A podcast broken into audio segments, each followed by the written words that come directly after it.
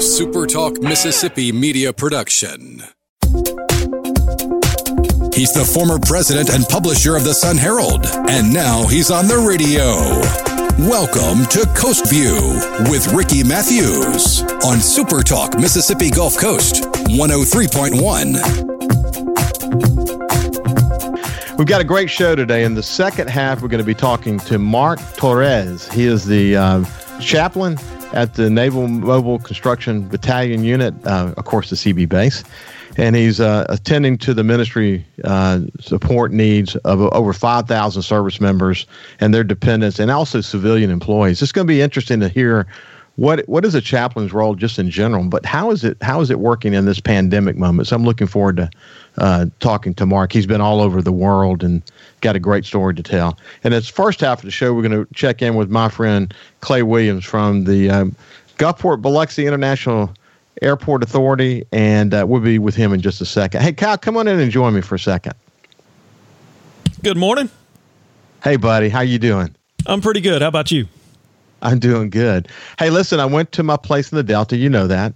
And we had a really fun weekend. We planted food plots. Our, we're working on our food plots, and we're getting some dove fields ready to go. Just kind of enjoying time in the Delta.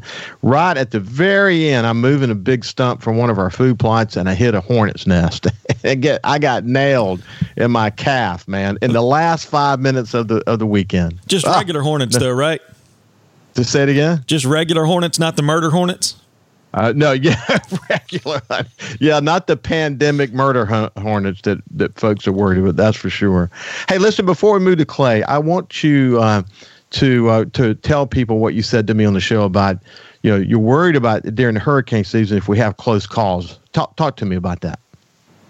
Well, leading up to Katrina, we had several close calls, and there was a lot of anxiety if people were going to evacuate or not evacuate. Some did. A lot of them evacuated two and three times leading up to Katrina, and then Katrina happened, and everyone thought it was just going to jog around like the previous three, and so they stayed and found out that was the really the wrong move. And that's one thing we've been trying to uh, get across is don't let that um, that anxiety or that complacency, if you will, that it's not going to hit here, you know, strike. If you need to get out, get out. Check out your evacuation m- maps. If you're in a flood zone, go. If the, the call comes out from emergency authorities to go, it's not anything political. They're trying to save your life.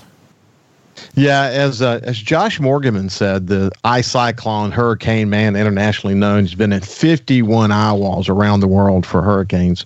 As he said to us, you know, when you add what you just said to the reality that some people may not go to evacuation centers or shelters because they're concerned about pandemic, um, boy, that's a really good point. And I, I know that we've talked to some emergency operations people. They had that same concern. So I think it's important for people just to know exactly what their what their uh, evacuation plan is going to be, what their hurricane plan is going to be.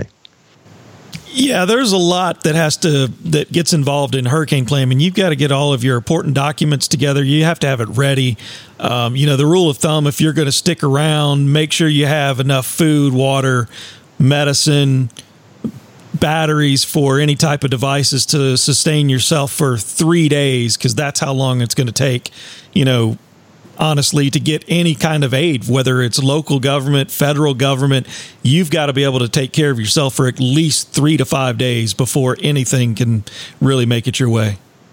Yeah, we're going to we'll talk about more. We, we, we may actually remind people of this on a daily basis. But, you know, I stayed at my house on Back Bay for Katrina. We lived twenty-five feet above sea level, had ten foot waves hitting my house. Didn't know if we were going to live or not.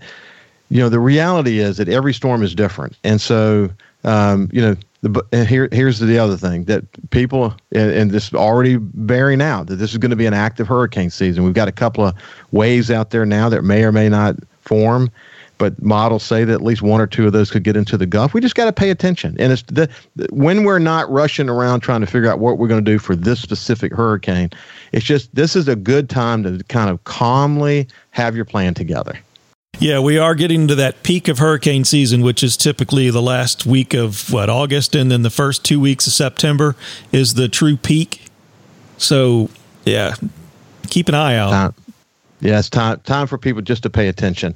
presidential campaign, you know, the election, of course, and then you've got um, you've got the pandemic, and you know, you know just it, there's a lot taking people's attention. It's just, you know, people should take a step back and just get ready. When so, you have a big storm in the Gulf coming right at you, none of those elections or conspiracy theories are going to help you. The only thing that's really going to help you is you and how you prepare. Yeah, we're going to. Kyle and I are gonna gonna keep that theme throughout the rest of hurricane season, because it's gonna be it's gonna be busy, and we're gonna we're probably gonna be dodging some. So strap on your seatbelts and be prepared. So let's move uh, on to Clay Williams and uh, see how the airport is doing. Clay, you and I have had the opportunity to visit several times.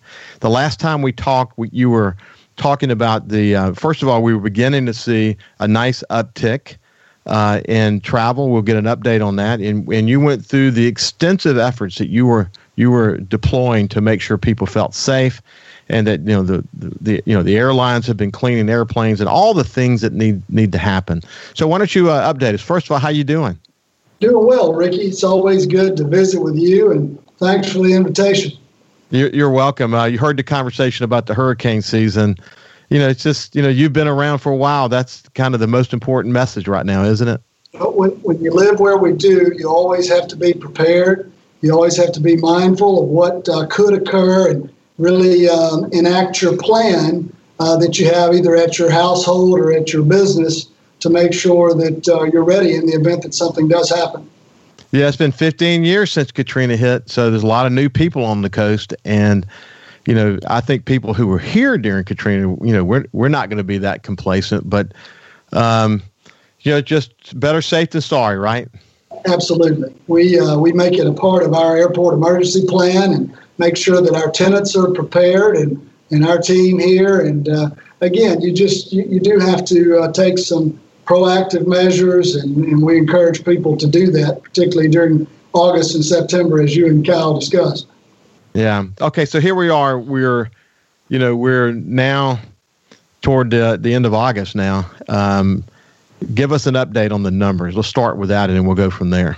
Well, from a, from a numbers standpoint, we've come a long way, Ricky, since April. April was the worst month for air travel, uh, really across the world. We were down here locally at uh, Gulfport Biloxi International Airport. We were down ninety-two percent. In traffic as compared to the prior year.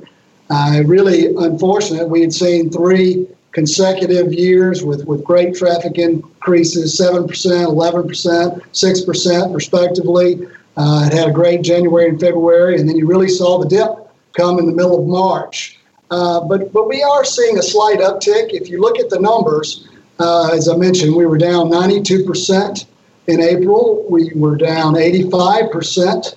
Uh, in May, seventy-three percent in June, and then in July, we just got our July numbers, we were down sixty-two percent.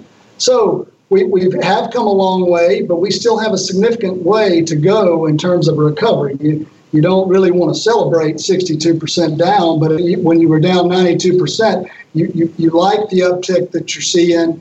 And again, we really we want to encourage people To, to think about traveling. I know it's uh, it's a unique time, but um, we're seeing leisure travel now with the summertime.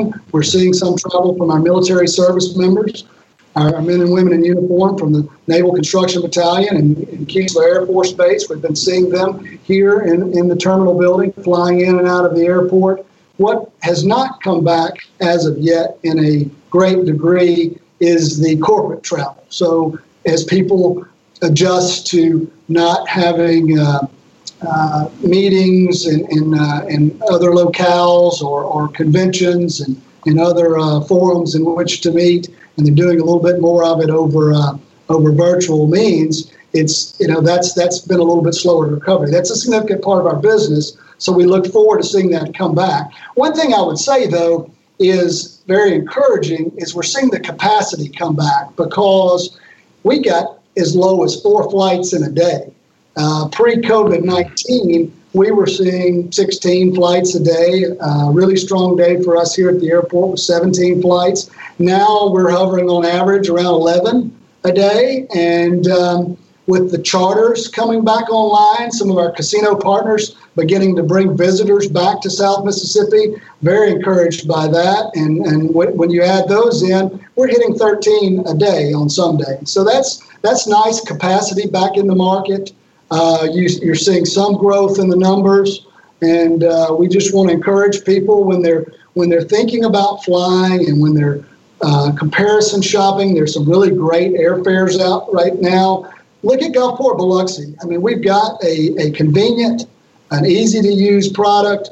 There are a number of um, processes and protocols that have been put in place uh, as it pertains to social distancing. Masks are required in the airport. Masks are required on the airlines. We encourage people to think about masks as, as a boarding pass or as, as your airline ticket. You have to you have to have one to get on the airplane. So you, we encourage everyone to bring it with them when they when they come to the airport. So this is Clay Williams from the from the uh, Gulfport Biloxi International Airport Authority. We'll be back in just a few minutes, and we'll continue this conversation about the work that they're doing to to make sure that people are safe when flying.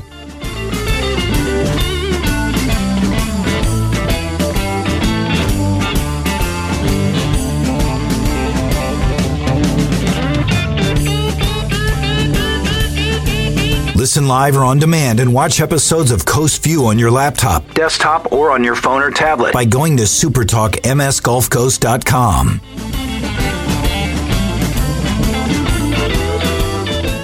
A SuperTalk Mississippi media production.